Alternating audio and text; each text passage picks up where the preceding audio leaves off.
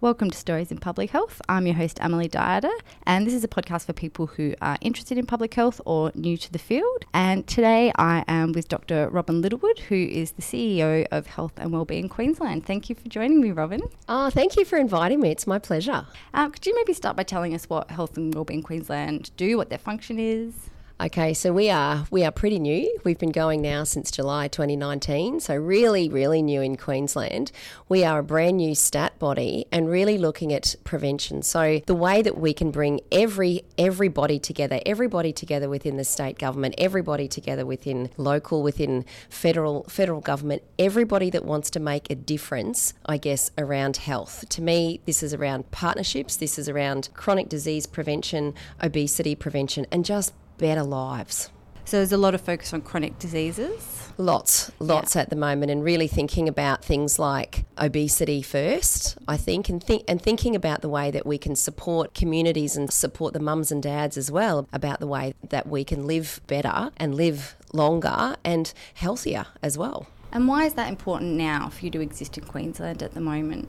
Look, I think that we have just done this at exactly the right time for me. I mean, uh, back when we began, back in 2019, I remember thinking, you know, obesity affects two in three adults and one in one in four kids. And in America, it's even worse than that. And so for us, thinking about the people that that affects, that's just about all of us when you think about it. So whether it's, you know, if it's not you, then it's a friend of yours, or it's your mum or your dad or your kids or someone. And there's you know, there's just no better time to do this. And now thinking about there's this global pandemic that just overlays everything else that just makes it harder for all of us. It's just, you know, right right now is where it's at. And I just think this is just perfect timing for Queensland.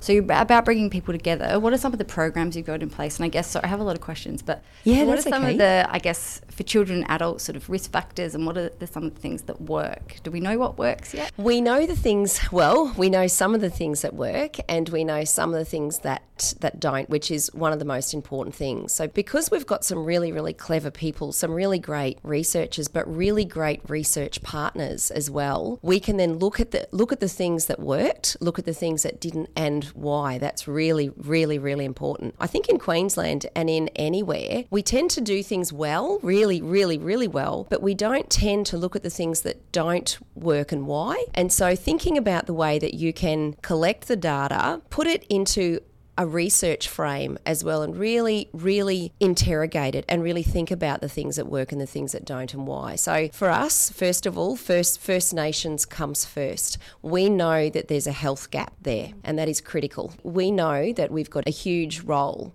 to play there. So really we support some of the programs that are there now. So Deadly Choices is one of those and gee, they do an amazing job. So we don't blunder in and we don't go, hey, we think you've got to eat more more, you know, got to eat more veggies and you've got to do this and you've got to do that. Sure, that's all right. But at the same time, we go into communities, look at the things that work now and really support and elevate that. We've got a list of the partners that we now support. Uh, we've got Deadly Choices, My Health for Life, uh, Queensland Country Women's Association, QWAST, which is uh, Queensland Association of School Tuck Shops, Jamie's Ministry of Food. We just have the most amazing partners, some that you might know, 10,000 steps as well, that gets us out and gets us walking and just supporting us in every day. We support those that support communities, but they're from the local communities as well. So I might just take a step sideways now and ask about how you came to be here.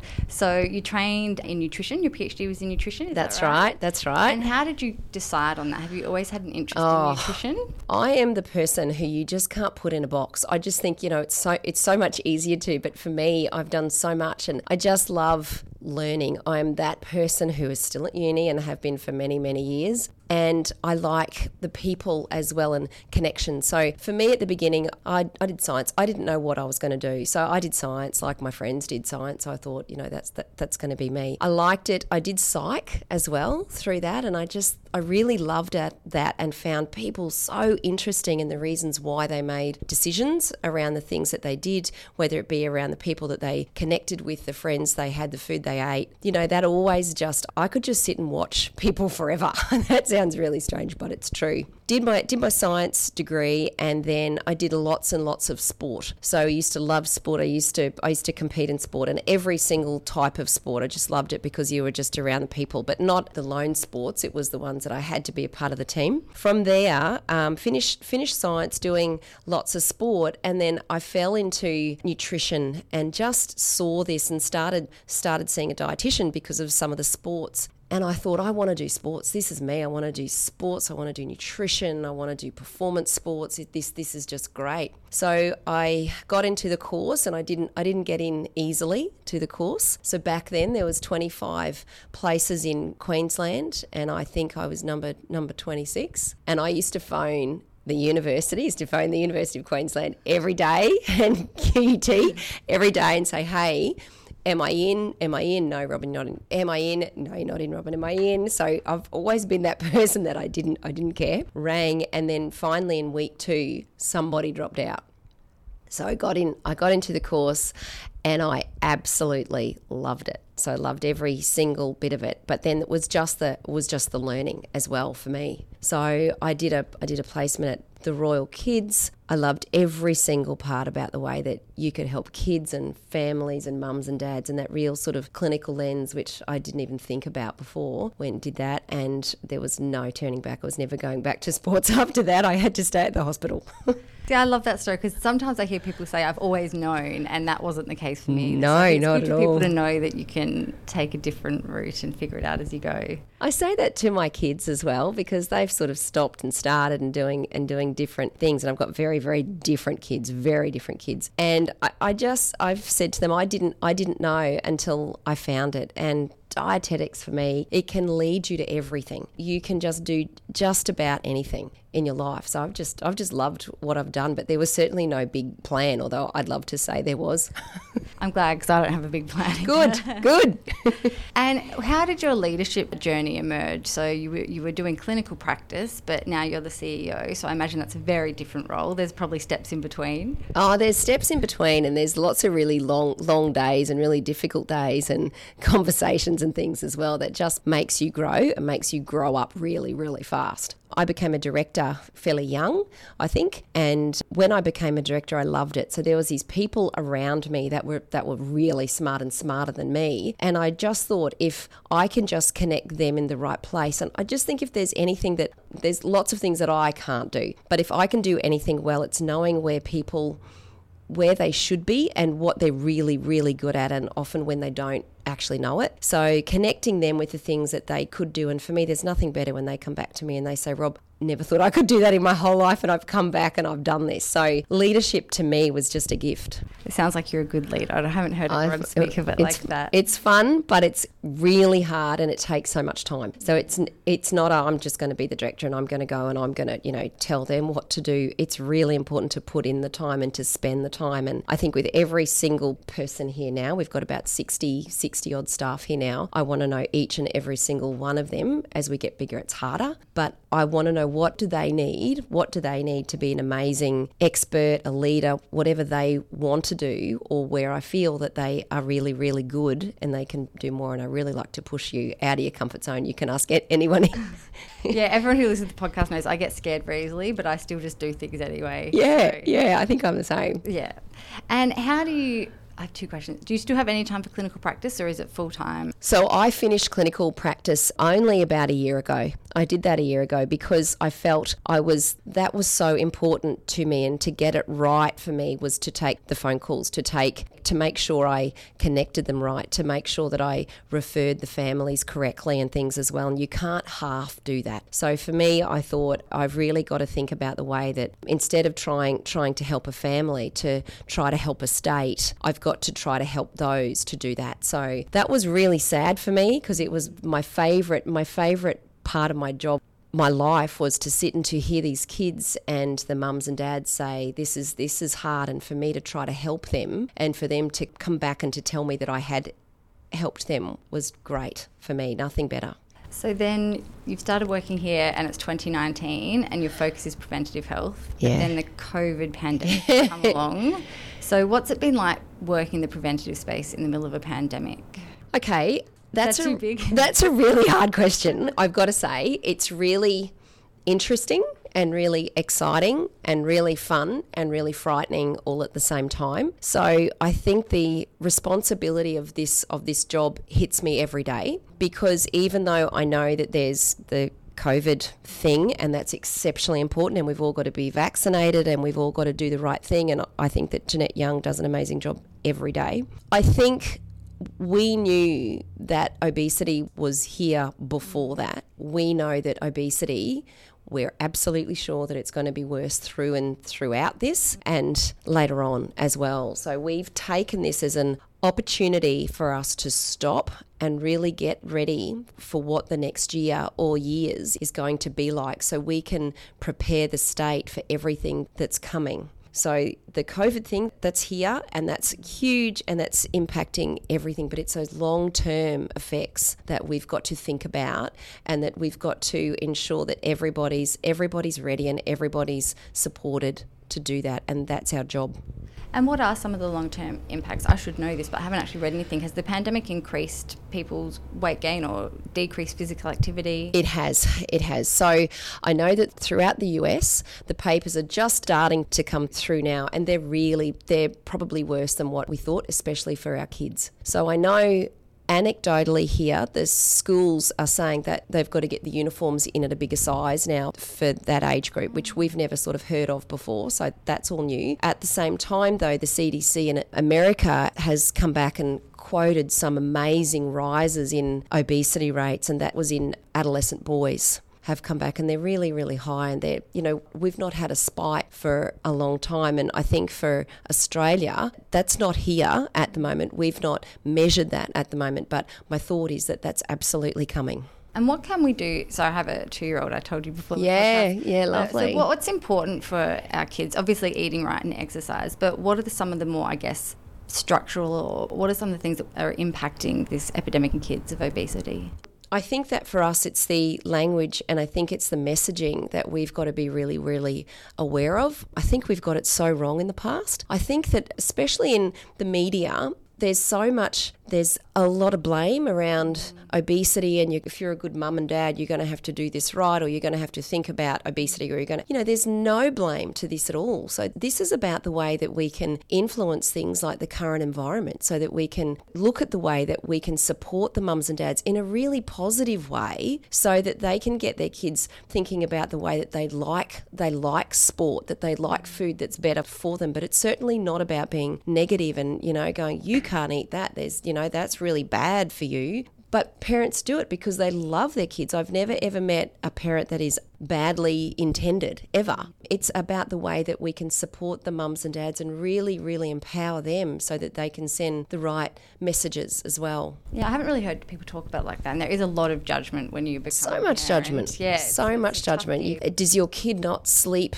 overnight yet? Are you not still breastfeeding? Are you not? You know, we always want to do the right thing, but often it's hard to. But there's things that we can do to make sure that we can support the mums and dads in a really good, positive positive way, certainly not negative. Blame never works, by the way, never. I do try and remember that in life, but I'm obviously not in preventative health, I'm in infectious diseases. So I'm just curious how, as twofold, so as public health researchers or the public or community, how can we support you and your mission? I think it's really important, first of all, that we've got to work together and I don't think that we have done that very well in the past. I think it's really important for anything that we do, whether it be around looking at the current environment, so whether it be around looking at the walking tracks or looking at some shade or looking at the way that we can influence food and the choices and things as well, we've got to actually do it together. So we've got to do it with consumers, we've got to ask people what do they want what's the current issues for them because we might come in from Brisbane and we might say well we're going to have to remove food from the vending machines and we're going to have to do this. But you might have consumers that go, actually that that's going to be really really hard for us so it's so important for a us to be working together because obesity and chronic disease affects so many of us. So we can't we can't do this on our own. We've got to use our friends, our partners. We've got to leverage every single thing we can. Number 2 is about training and education. It is so important for mums and dads and for kids and for the teachers and clinicians as well. The doctors they're not trained in this to make sure that they know the words the words to use, how to raise the topic of obesity and do it in a positive way because you can do that. It's just so important for us to train, to build capability, and to build everybody's, I guess, resilience a little bit so that they feel that they can. They can feel the confidence of raising the topic of obesity and making sure that they feel that they can get it right. Now, I've been training the dietitians for a very long, long time, maybe 20 something years, and it's the one thing they're very they're very smart. They're very very smart. The doctors are very very smart and nurses are very very smart. But they're not trained in this. And so often we get it completely wrong. We don't go in and we don't do it the right way. So we've got to ensure the universities train our staff, train our students to make sure that they can think about obesity, that they can think about chronic disease, that they can think about the way that they can treat it, but that they can raise it as well. So whether you're a teacher who's struggling too with, with this, with kids in your class, what can they do? What can they say to the mums and dads? What can they say to the kids? What can they access as well to make sure that they've got that help? And is that some of the plans here? Yes, absolutely. We're doing a lot here at the moment. We're doing a lot so that we can support the doctors, so that we can support First Nations communities, tuck shop conveners, which I absolutely love, going in and listening to the way that they absolutely want to do the right thing. They want to make money at the same time, mm. but they want the best for their kids and for their schools as well. Yeah, there's a lot of different factors that go into it, aren't there? So many, I think, but the more that you can train and the more that you can empower, the more change that you can get. And I guess one of the most important things for us is we've got to go out there and we've got to actually listen. So it's not, like I said, going out from Brisbane and going and saying, you're going to have to do this, but making sure that we understand the needs of communities listening, shutting up for just for just a second, and even me shutting up for just a second, and just listening to the things that are really, really important there, the things that they need, as well as the things that they want. Otherwise, they're never going to engage ever. And so you've taken the time out to do this podcast, which is lovely, but you do a lot of media. I do. And so we sort of talked about that a lot of us find that difficult, myself included. Absolutely. So I guess I have two questions as why that's important, but also how I think it's something we don't necessarily do well in science is that communication with the public. So why is it important? And do you have any tips for some of us who perhaps aren't great at it? Oh, okay. So one of the biggest tips for me is you're just going to have to do it. You're going to have to get some you have to get some training, you have to get some professional training because it is probably one of the most important things that I have ever done in my life. So I've done a masters of medical science and I've done a PhD and I've done an MBA and I've done lots and lots of things that have been really hard, but talking to the media is probably the hardest, I think, for me. And that's because I think that you've got to try to get the message right and you've got to understand the people that you are talking to. So I've been told in the past, you are so serious. You and I am the most unserious person in the whole world, but I'm so serious about my job. This is so important. And I just congratulate Queensland every day for getting this so right. We can actually change the health of Queensland Queenslanders. But saying that if we don't get out and we don't engage and people don't know us and we don't have the visibility and the trust as well, then we can just go back home. I think for us, we've got the science, we've got the really amazing brains, we've got the really, really amazing partnerships. The School of Public Health is absolutely one of those really important to us. So we've got the brains there. At the same time, we don't have, we've got to ensure that we've got that visibility as well. And so that's on me as well to ensure we can talk to the kids and we can talk to the families and we can talk to communities and we can talk to regional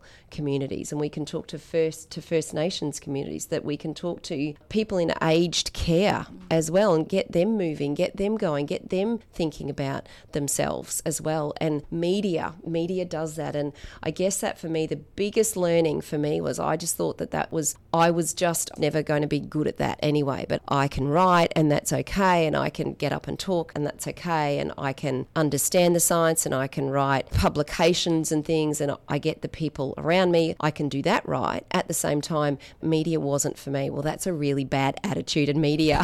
I, I actually love it. At the same time, it scares me more than anything else. So it's so important for you to just for you to do more, for you to actually practice every day in front of the mirror. I know that we don't get taught that enough and I know that you feel absolutely stupid for any sort of for any sort of students, for anyone, whether you're a minister, whether you're a student, whether you're a premier, whether you're anything, you know, get up there and practice. Now we've got a premier now who can do that. I mean, I don't know if you know, you see her speak every day. She speaks beautifully you know, every day. And you think we've got to be doing the same thing. We've got to just get up there and we've got to do it in front of the mirror, in front of, in front of mums and dads. I talk in front of my husband and kids all the time and say, listen, this is my speech. And I can tell you in front of them, I get more feedback. well, those are the people you want to reach, not necessarily health professionals. Absolutely. Absolutely. And so, really understanding that is key. And I didn't understand that for a long time. I think also what I'm hearing you say is you really remember your mission about why you're actually doing why it. Why am I here? Yeah. Why am I here? Why am I here? It's my job to yeah. do this. So I'm just I'm just gonna have to just gonna have to do it and it's really hard and I do it every day and I find it hard every day, but it's really important. I do think practice helps. I've been doing the podcast for about three years now, and it still scares me, but it gets a little bit easier. A little bit easier every day. At some point, then we might just get up and go, "This is really easy." I don't know if that's ever going to happen. Let me know if that ever happens. yeah, and ditto. um, and so I'm just conscious of time. So a few last questions. Mm. If someone's sort of sitting doing an MPH or a science degree and they're mm. not really sure what they want to do, do you have any kind of suggestions about early career steps or advice for them? Okay, number one, relax. I see a lot of us put so much pressure on mm. ourselves, and I see a lot of a lot of the students as well. And I love students; they keep me completely young, so they're really, really clever. But if there's one thing I can say, they get very, very intense and very, very worried. So stop, relax a little bit. For me, it was just doing. So just going out and doing and feeling really uncomfortable, but really going and going and doing a clinical placement or maybe going and doing some volunteer work, but just getting out and seeing and seeing the world. You know, you just don't know what you don't know. And I, I just didn't know that. I learn every single day on the job. There's so many things that I don't know. So get out there and just do, and it will come to you. It will, but just relax into it. Life here, I mean, look at Queensland. I'm looking out at the sun at the moment. We are so lucky here. So just enjoy life. We're in the middle of a pandemic at the moment. So look after yourself, look after your family, look after your kids, look after your mum and dad, and it will come to you eventually. It may not be tomorrow, it may not be the next year, but just it will come. I promise you, I've got boys, like I said, and I've got one doing engineering, one doing nursing, and one's doing carpentry, and the three of them are just incredibly different. I'm so proud of them, but they've all sort of been a little bit intense, and they've thought they're going they're going to have to sort it. Absolutely not. I'm still I'm still trying to sort what I'm doing. Yeah. I'm definitely guilty of that when I was younger, being very intense. But I think yeah. I've, I've, calmed down a little bit as I've gotten good. older. It's a marathon, not a sprint. You're very calm, by the way. You're oh, very calm. You. Yeah, you're very good it's at this. Probably not not the case a couple of years ago. and are there any uh, sort of last messages or big things that I haven't asked you that you wanted to highlight or touch on? Two things, I think. Health and well-being Queensland is just one of the most important things that we can do in Queensland. I think uh, we're a stat body, so we can work really, really well, really quickly. And I know it's a pivot word, but we actually can. The agility that we've got and the leadership now, the board, the board that we've got is really amazing. We can actually do the work. We can pull in the partners and we can work with those communities that need it the most. And I have never seen that before. So I'm really, I'm really, really excited about that. Number two for our um, students and clinicians and anyone else, just back yourself. So, one thing I think I did late in life, I think I've always worked really hard, and I think I've got in qualifications now, and I, I think I've got five or six, and I, I think I'm doing wow. my seventh at the moment. But that was me trying to learn more, trying to understand the things that I that I didn't know, but I didn't back myself at the same time. So understanding you, understanding the things that actually drive you. For me, it's people. I couldn't love people more. Empowerment for me is the most important thing. And know that, you know, it's okay to make a mistake. I've made lots of them. It's the way that you position yourself afterwards. So understand the things that are really, really important to you and direct life to that. You know, you need right now we've got to be we've got to be thinking about ourselves a little bit as well. We've got to be thinking about the things that really, really drive us and are really, really meaningful for us, but really back yourself in because I just wish that someone told me that about 30 years ago.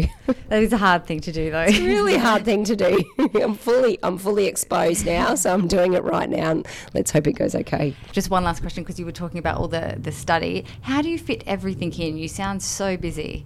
I'm really really busy. I think I don't really know the answer to that. I really enjoy what I do. I think that's the answer. I just mm. don't feel that I I don't feel that I work. I feel that everything I do I love. I go for a run during the day. I study. I study the things that I love as well. I am around the people that I love. I, you know, around my kids who I who I love. It's just I feel if you love the things you do and I know that old saying you'll never you'll never work a day in your life and I completely agree with that. Yeah, no, I, I get that. That's exactly how I feel about work. Well, thank you so much for joining me. It's been an absolute pleasure. Oh, my pleasure. This is so much fun for me. There's nothing better. And now I've done my media for the day. Okay. So I've got it out the way. That's good. And thank you everyone for listening. Thank you.